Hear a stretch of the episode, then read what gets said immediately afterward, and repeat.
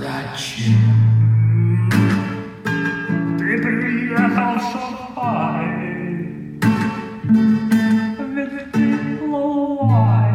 Тадяхао, в эфире снова Ловайкаст. В ваших наушниках Альберт Крисской, Папа Хуху. И сегодня я буду скорее смущенно молчать, чем э, раскованно бормотать, потому что у меня очень умная гостья. Это Мариана Зорькина. Это человек, который находится в самом крутом месте планеты и занимается самой крутой наукой планеты и соищет, соискает, что делает, самую крутую степень планеты PhD. Мариана, давай тебе микрофон в руки и скажи нам про себя несколько слов. А, да, привет, привет. Спасибо, что позвал меня. Мы еще не начали, ты меня уже захвалил. Мне уже немножко неудобно. Но э, да, начну рассказывать про себя. Я выпускница Восточного факультета СПбГУ, и я закончила там китайскую филологию и потом культуру стран Азии и Африки. После этого я поступила в аспирантуру, ну или докторантуру э, в, при швейцарском университете, при университете Цюриха. И сейчас здесь занимаюсь э, компьютерными исследованиями э, средневековой китайской поэзии.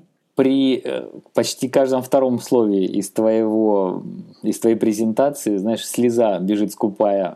Поступила в Цюрих. Цифровизация средневековой китайской поэзии. Но прям э, почему, собственно говоря, не я там, в Цюрихе, не занимаюсь цифровизации средневековой китайской поэзии, да. Ну, вот скажи, я знаю, что ты действительно учишься сейчас у одного из самых видных исследователей в этом направлении. И расскажи вообще, как... Просто у нас слушатели совершенно разные.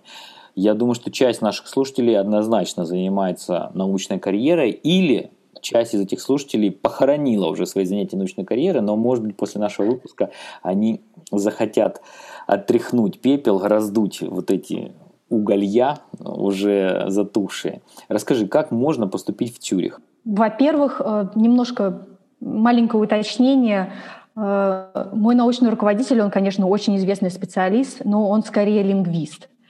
Специалистов конкретно по моей области в мире почти нет, то есть это стык компьютерных исследований и китаистики. Так что такого научного руководителя я, скорее всего, не нашла бы. Теперь про поступление. Ну, есть история того, как поступала я, и есть история того, как я считаю, как нужно поступать. Я не знаю, что тебе интереснее услышать. Ну, давай все-таки, наверное, сначала про тебя, а потом морализаторство, как нужно поступать.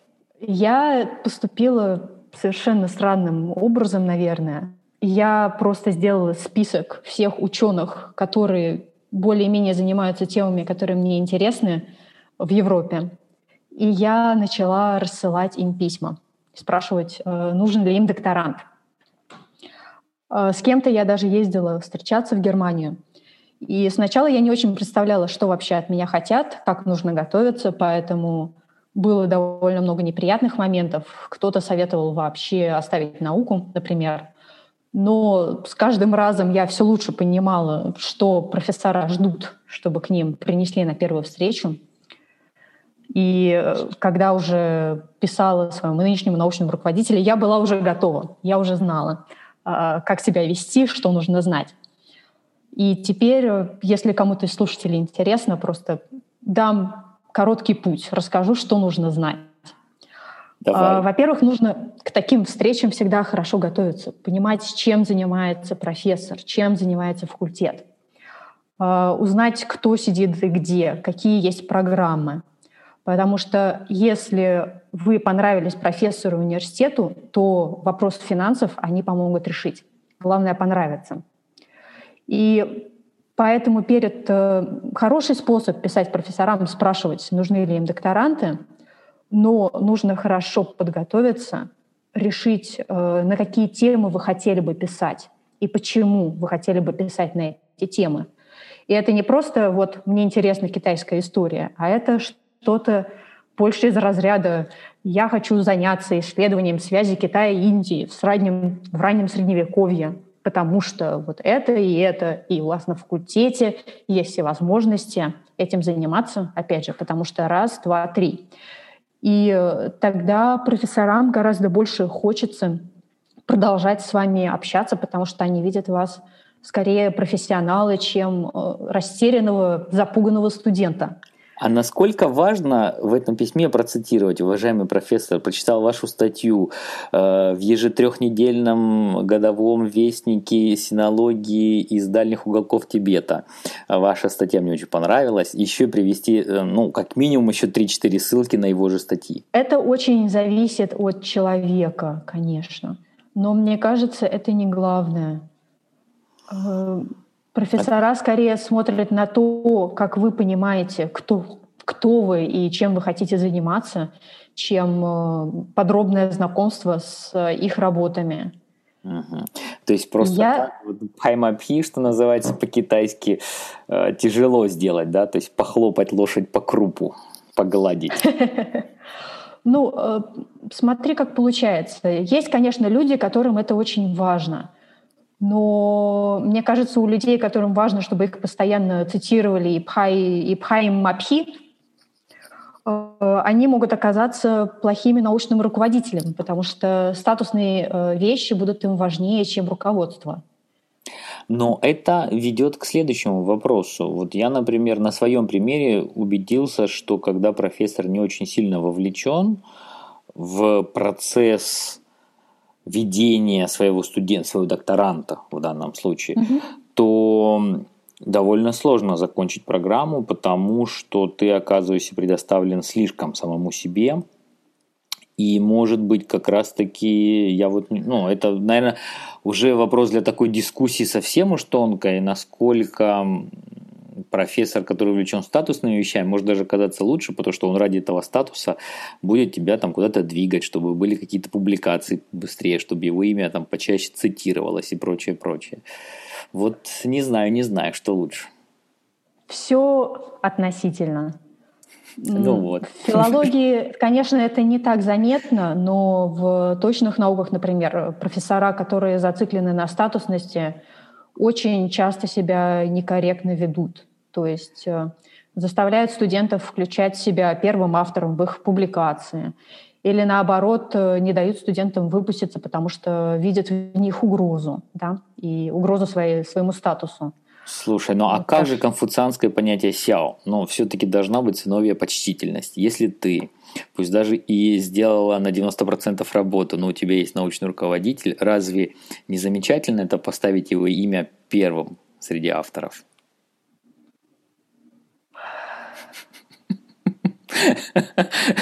Я вижу, я задаю какие-то неудобные вопросы. Во мне... Нет, во мне бурлит немножко негодование. Ты отрицаешь кон... концепцию сяо? Я не отрицаю концепцию сяо. Ну, как ее можно отрицать? Она есть. Да? Я не уверена, что она полезна и применима в этой ситуации.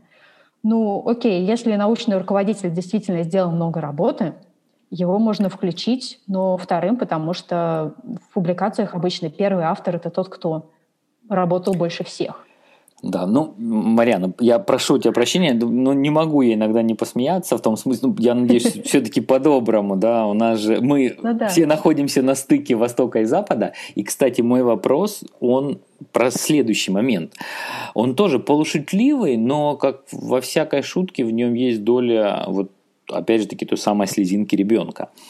Смотри, все-таки мы люди, которые на Западе родились, выросли, и китайский язык, китайская культура для нас не родная. И как ты вообще относишься к тому, как устроена синология в Европе? Как я вот, например, не так давно читал эссе какого-то PhD-студента, замечательное эссе про британских синологов, конечно, он на них там наезжает. Вот. В конце я увидел, что студент, конечно же, с китайской фамилией. Я был бы, наверное, мне было бы прикольнее, если бы это эссе было все-таки от британского студента, где он совершенно корректно указывал, что вот британские синологи, они практически ничего не соображают в языке китайском, они ничего не знают, что происходит в китайской научной среде и прочее, прочее. Вот Как ты считаешь, не слоновая ли это башня, в которой живут европейские синологи, и не грех ли это апроприации, действительно, заниматься Китаем, китайской культурой в Европе? Может быть, все-таки именно только китайцы должны этим заниматься? Хорошо, сейчас попытаюсь сформулировать мысль. Во-первых, давай э, разграничим две вещи. Первое — это башня из слоновой кости, и второе — это апроприация. Да? Угу. Башня из слоновой кости предполагает, что человек либо далек от любой реальности, либо большой сноб и смотрит сверху вниз на всех профанов. Это, мне кажется, не совсем применимо к ситуации. Речь идет немножко о другом, и даже не про апроприацию, а то, что сейчас модно называть либо ориентализмом, либо колониализмом. Да? Но это другие два больших греха, безусловно. Но ты знаешь, я бы все-таки и не скидывал со счетов так легко. Ты говоришь, там речь не идет о том, что смотрят сверху вниз. Вот, например, конечно, мне надо было тебе прислать ссылку на это эссе еще mm-hmm. до нашей передачи. Я пришлю тебе ее позже, чтобы ты почитала, посмеялась, прослезилась. Но там как бы указывается, что вот с точки зрения китайских ученых вы, европейские ученые, на них смотрите сверху вниз. То есть сами как бы ничего не знаете, а еще и... То есть это полный аналог, как условно говоря, наши бы, наверное, там пушкинисты возмущались, что какие-нибудь там французские пушкинисты вдруг на нас смотрят сверху вниз. Что это такое? Да еще и Пушкина вы нашего убили, к тому же. Об этом тоже говорит китайский студент. Вы еще у нас там все грабили, Юаньминъюань наш разрушил. Разрушили и территории захватили. Ты знаешь, я вот прям специально все в одну кучу свалил, я не знаю, как ты будешь выбираться. Да, ты мне дал очень сложную задачу: апроприация, башни из слоновой кости, ориентализм, все вот это вот вместе. Сразу из всего я не выберусь. Ну хорошо, прости, давай, пожалуйста. давай тогда по... Давай по очереди, пожалуйста. Да, давай по очереди. Ну смотри, вот если серьезно, конечно, действительно, оставив все вот э, такие смешки в стороне, э, как ты оцениваешь? Вот э, ты, например, занимаешься вот этой темой. Например, в Китае есть коллеги, ученые, люди, с которыми ты могла бы вести диалог на равном уровне? Если позволишь, я не отвечу на этот вопрос. Я начну немножко издалека, да? Угу. Раз уж мы говорили про это эссе, которое ты упомянул, может, потом сможешь мне прислать, поделиться со слушателями. Это все укладывается в очень знакомый, до боли знакомый в Европе и в Америке дискурс о колониализме. И нужно понимать, что все эти споры, что вот кто кого не понимает, как правильно интерпретировать текст, какие методы правильно применять, это очень часто споры или о политике, или о добродетели и научной добродетели. Поэтому вопрос у всех этих европейских ученых, которые смотрят на кого-то сверху вниз, это вопрос о политический, это вопрос о контроле за интерпретацией культуры. И если это китайский студент, который пишет, что никто из вас ничего интерпретировать не может, это вопрос о том, что он хочет, чтобы только китайские студенты могли интерпретировать китайскую культуру. Да? Поэтому наверняка все, что там было написано, не сто процентов правда. Всегда серой зоны гораздо больше, чем черного и белого. Но поскольку все эти споры политизированы, они всегда будут очень острыми, и никогда невозможно будет удовлетворить всех.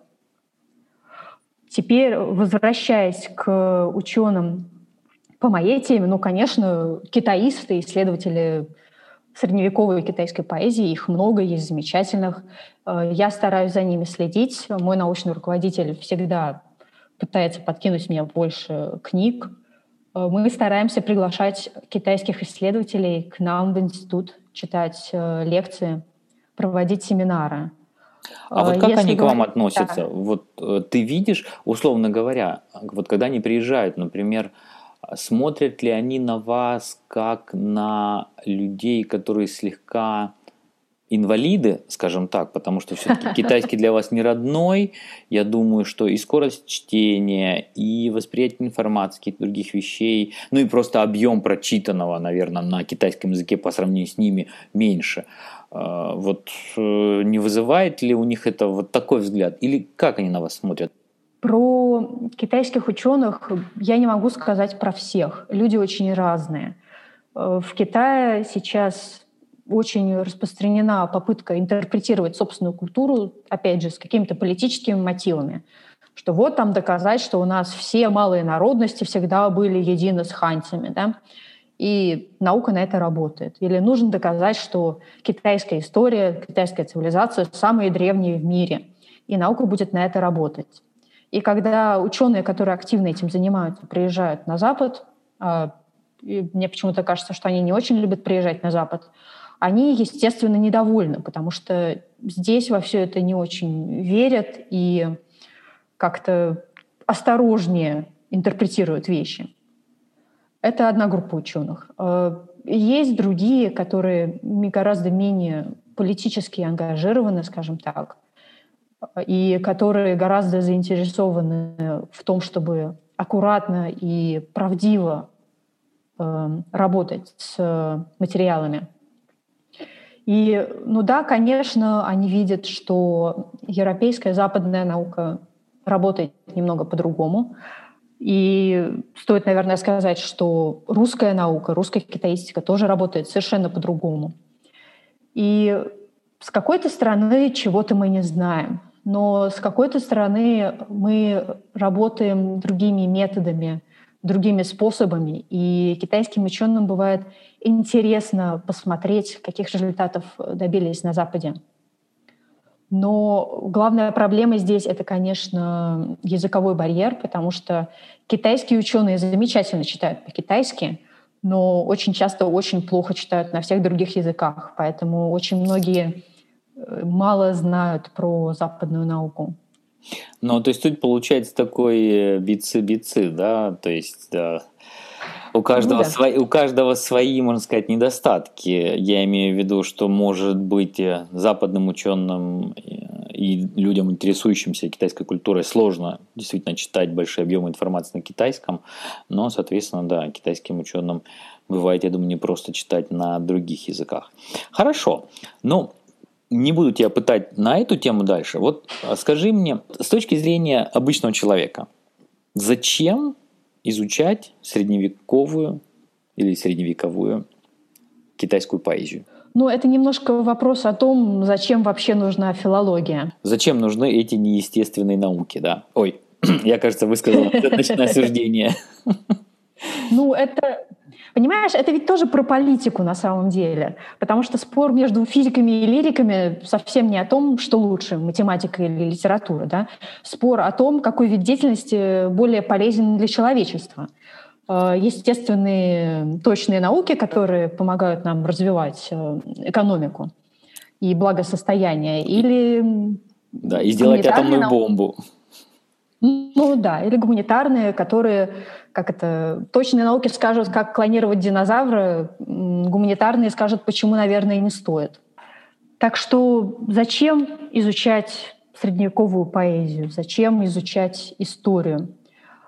Это науки о человеке, о том, как человек функционирует и функционировал в более ранние периоды.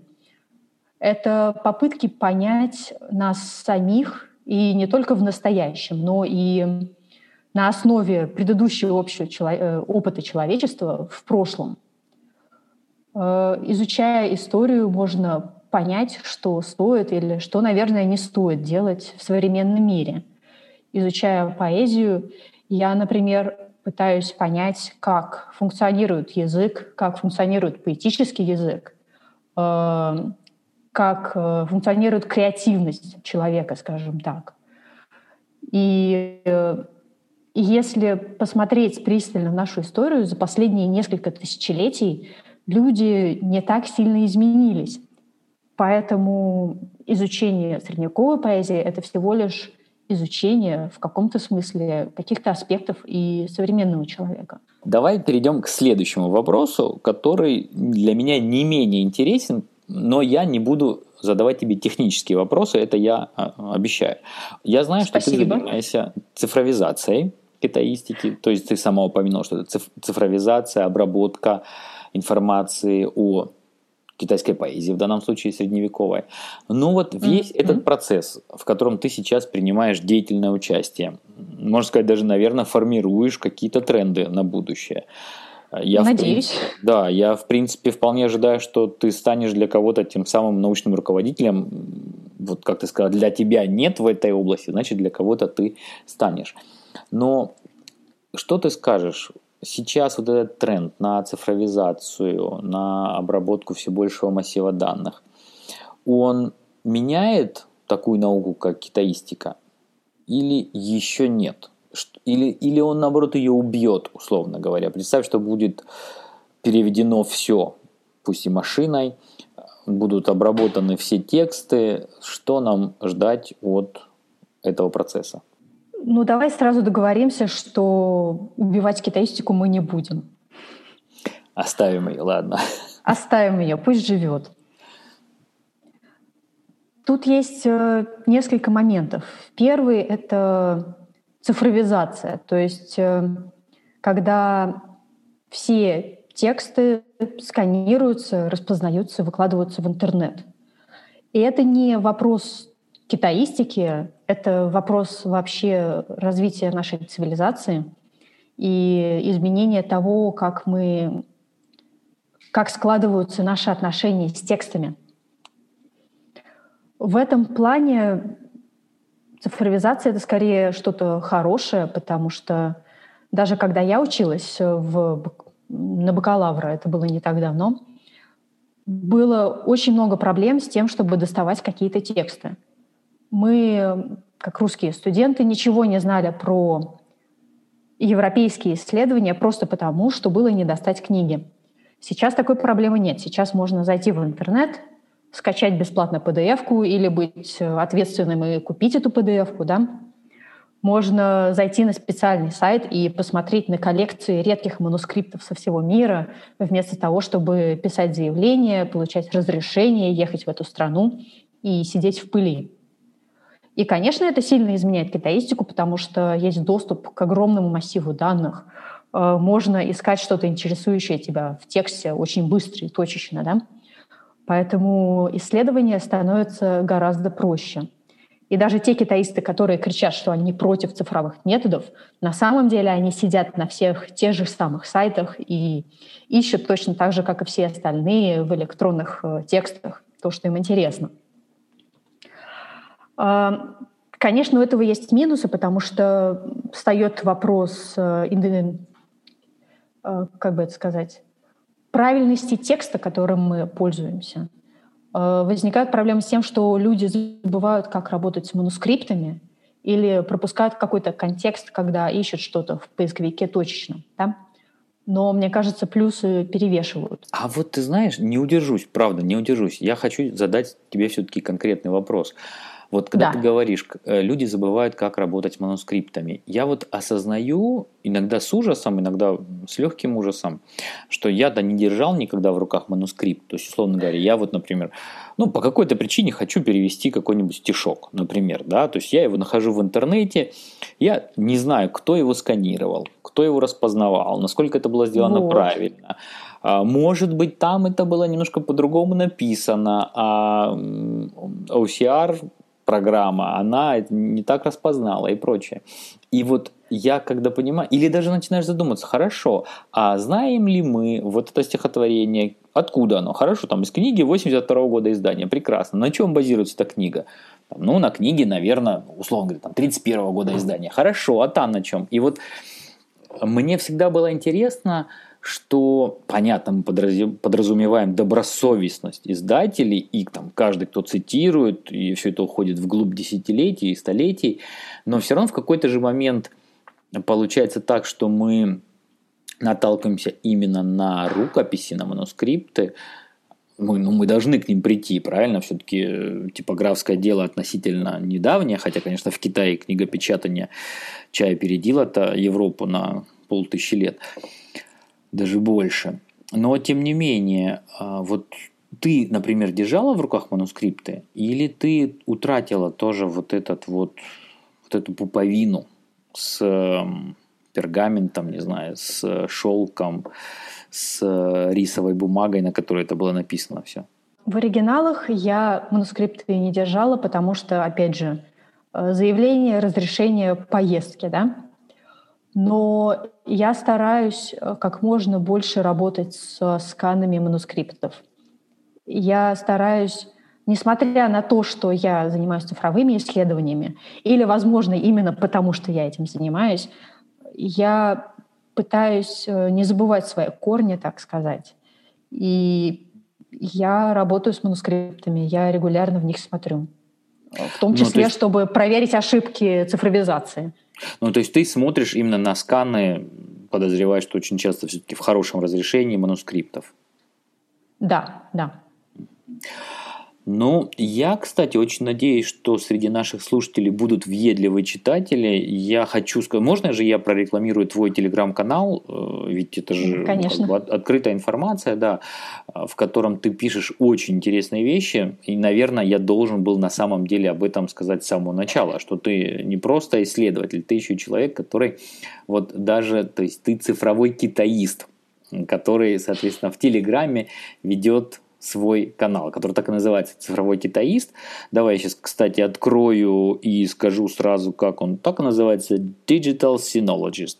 То есть, соответственно, да. Очень всем рекомендую подписаться на него, потому что та информация, которую Мариана дает в этом канале, она уникальная, потому что это контент, который сделан ученым. То есть, если вы подпишетесь на этот канал, вы будете видеть не перепосты кого-то там от кого-то или через три десятые руки, а по большей степени это действительно будет новости с передовых краев науки. Там есть возможность оставлять комментарии, поэтому, конечно, я буду рад, если у нас и на нашем сайте ловайкаст точка ру будет дискуссия, но также буду безмерно рад, если вы будете приходить на канал к Мариане и задавать ей вопросы там, потому что я уверен, что части наших слушателей будет, будет что спросить.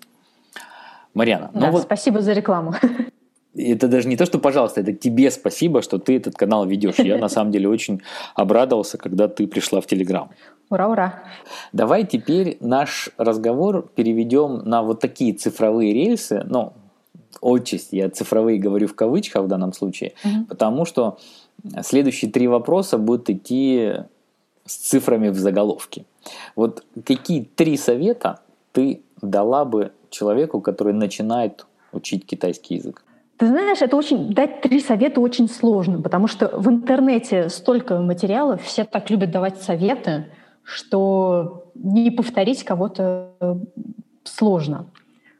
Так что я, наверное, дам немножко необычные советы. Совет номер раз. Если вы учите фонетику китайского поспешнего, например, или планируете работать потом устным переводчиком, то хорошо было бы потратить немного времени и выучить упражнения для голосовых связок.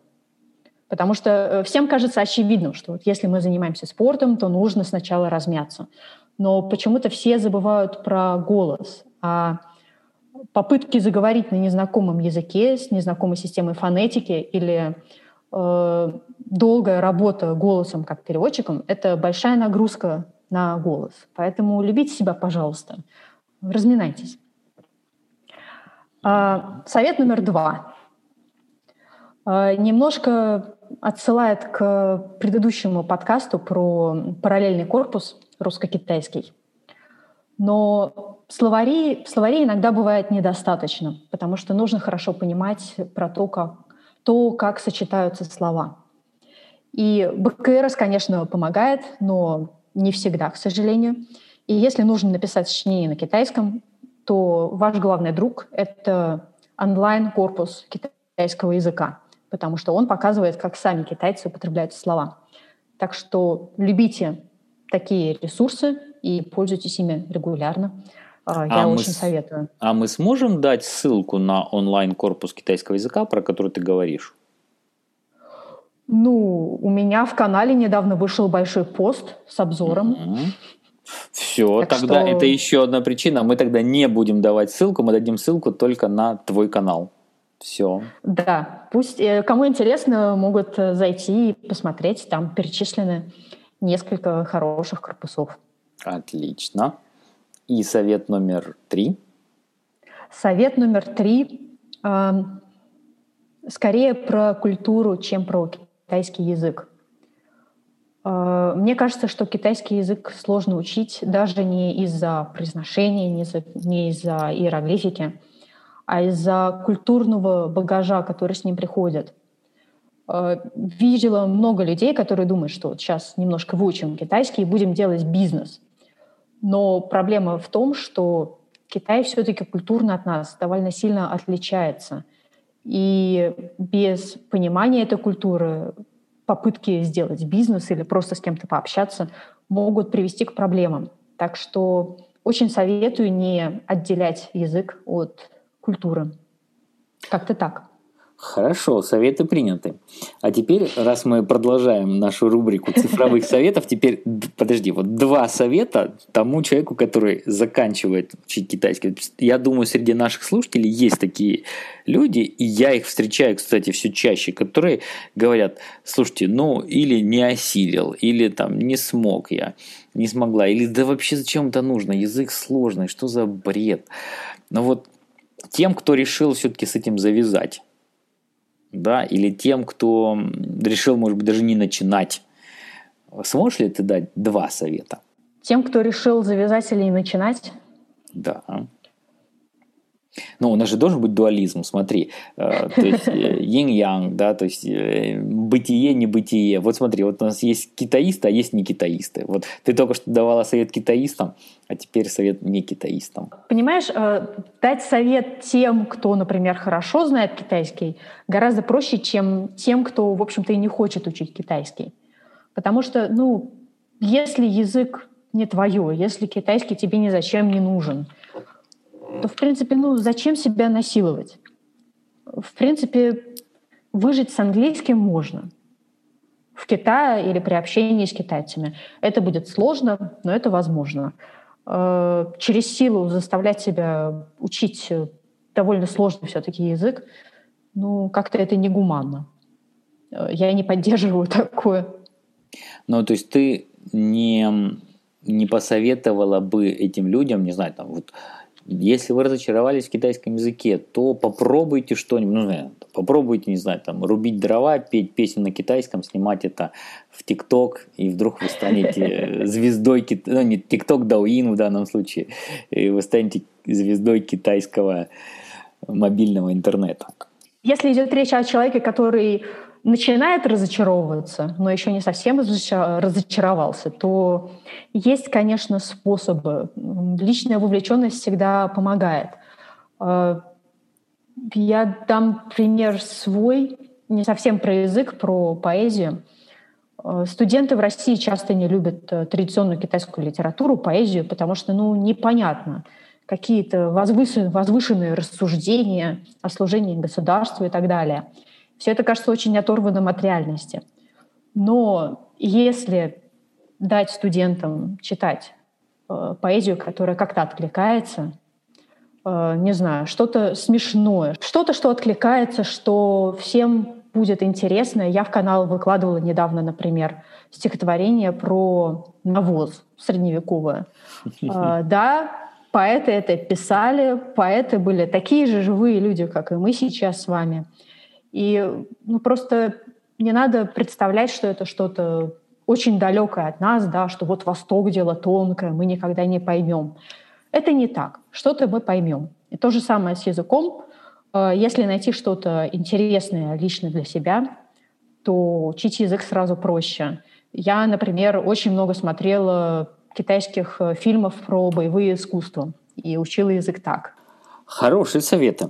В заключение нашего разговора давай я тебе задам все-таки еще один вопрос с цифрой в самом вопросе, но это mm-hmm. вопрос, который тоже тебя, наверное, поставит в тупик. Вот ты человек, который занимается изучением средневековой китайской поэзии, цифровизацией. Вот представь, что у тебя была бы машина времени, это оказалось бы в прошлом, в каком-то восьмом веке, да, и встретила бы господина Ли Бо. Вот какой один совет ты дала бы китайскому поэту Ли Бо? Ты знаешь, китайскому поэту Ли Бо э, я бы не дала совет, потому что я его не люблю. Автор, убей себя об стену. Ну, примерно, примерно так, примерно так. Но давай представим другую ситуацию, что у меня есть возможность собрать поэтов, например, и устроить пьянку, и с ними по душам поговорить, да? Угу, давай. Не лично с Ли Бо. Принято, давай. Пьянка со средневековыми поэтами. И вот ты встаешь, держа чарку в руке, и говоришь им тост на путствие совета. Товарищи поэты. У танских поэтов была совершенно отвратительная привычка не сохранять то, что они сочиняли. Это все делалось либо устно, либо записывалось на каких-то обрывках бумажки и выкидывалось в мусорку. Никто не считал важным сохранять, как-то упорядочивать свое наследие до определенного момента. Поэтому я бы сказала, товарищи поэты, соберите, пожалуйста, все нормально в сборник и положите куда-нибудь, где оно не сгниет. И мы все будем вам очень признательны. Вот примерно так. Я знаю одного поэта, который, видимо, тебя услышал через тысячелетия и так и поступал. Это Бо Цзюйи. Он... И он мой любимый. Все понятно, все понятно. Я, я так и знал. Теперь, теперь, то есть тебе интересен объем, значит, объем. Вот чтобы все было и собрано, и каталогизировано, и про себя любимого разложено по полочкам. Ладно. Ну... Не совсем так, не совсем так. Ли Бо я не люблю, потому что он был такой, как бы это сказать, публичной персоной. Он свой образ сконструировал специально для других. И было во всем этом довольно много вранья, как мне кажется. Замечательный поэт, очень люблю его работы, но вот как личность, скажем так, он у меня симпатии не вызывает. А Бо Цзюйи был такой... относительно простой дядька, который писал довольно забавные стихи про то, как у него усы побелели, ему это не нравится, или про то, как ему зарплату дали немного. Поэтому он меня вызывает как человек немножко больше симпатий. Ну, я надеюсь, кстати, может быть, у нас наберет... Надо будет возродить мне традицию сбора вопросов для наших гостей. На самом деле, почему-то я этим манкирую. Надо к этому вернуться. Я очень надеюсь, что мы наберем вопросы, например, про китайскую поэзию, и потом с кем, как не с тобой, записать вот отдельный специальный подкаст по китайским, может быть, поэтам, может быть, по тому, как надо переводить поэзию, как попытаться ее понять или как попытаться ее полюбить. Так что... Нашим слушателям, которым вдруг эта тема будет интересна, я еще раз прошу, не поленитесь, заходите тогда, в данном случае, на сайт ловайкаст точка ру, оставляйте там комментарии и пишите, что да, мы хотим, мы хотим такой вот поэта-срач, или нет, разбор, да, разбор, разбор поэзии китайской средневековой. И я думаю, тогда мы с удовольствием откликнемся. Я всегда буду рада. Так как ты китаист, я не могу тебя отпустить без того, чтобы попросить тебя сказать какую-нибудь грамоту. Поэтому, пожалуйста, рубрика «Грамота». Я знаю, что музыку ты не приготовила, поэтому музыку тогда, наверное, найду я. Так как ты не любишь Ли Бо, я думал, может быть, что-нибудь про Ли Бо поставить, но придется искать музыку про Бо Цзюйи.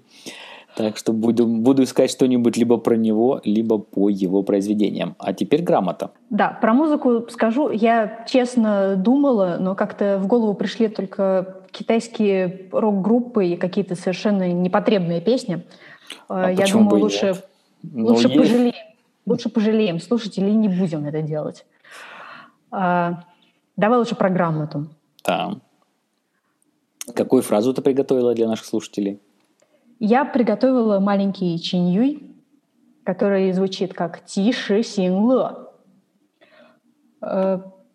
как-то он мне очень нравится, потому что это китайский аналог йоло или капре дим, да? Ловить миг удовольствия, лови мгновение. И мне кажется, какая-то очень красивая фраза. Мне кажется, это самая лучшая фраза, которой можно только заканчивать подкаст. Этого же мы желаем всем нашим слушателям и оставляем вас с красивой китайской музыкой. Еще даже не знаю, в каком жанре. Может быть, все-таки непотребном, как сказала Мариана. Пишите нам комментарии. Обратная связь для нас действительно очень важна. И да, не забывайте в том числе подписываться на нас на Патреоне. Ну что, прощаемся с нашими слушателями. Да, пока-пока. Всем пока-пока.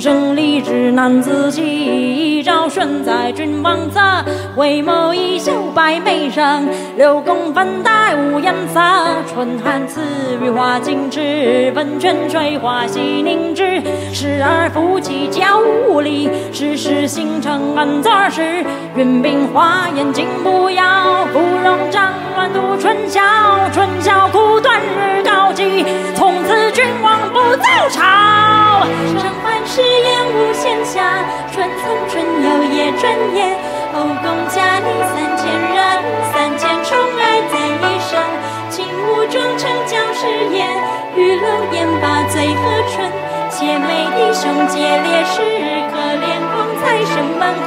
虽令天下父母心，不重生难中圣女，立功高处如今云，心悦风飘处诸本，挽歌曼舞凝丝竹，今日君王看不足，渔阳辟古董地来，景波霓裳羽一曲。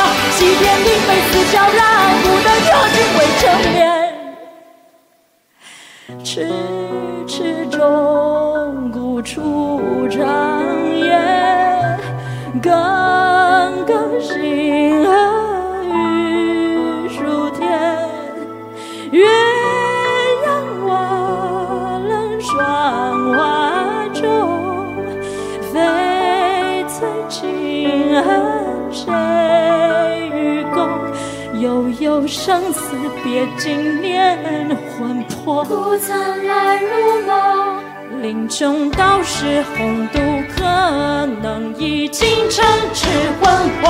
未感君王辗转思，算照凡事应亲密，海阔日期半如年。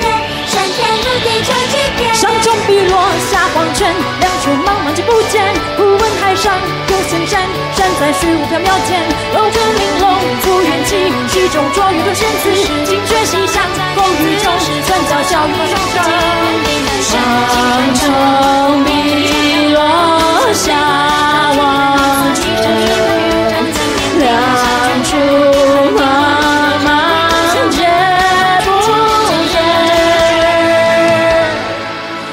拆了一朵和一山，拆破黄金和粉点，但教心思经典，见天上人间会相见，临别殷勤中几次，此中有时两心痴，七月七日长生殿，夜半无人私语时，在天远作比鸟，在地远为恋离枝，天长地久有时尽，此恨绵绵无绝期。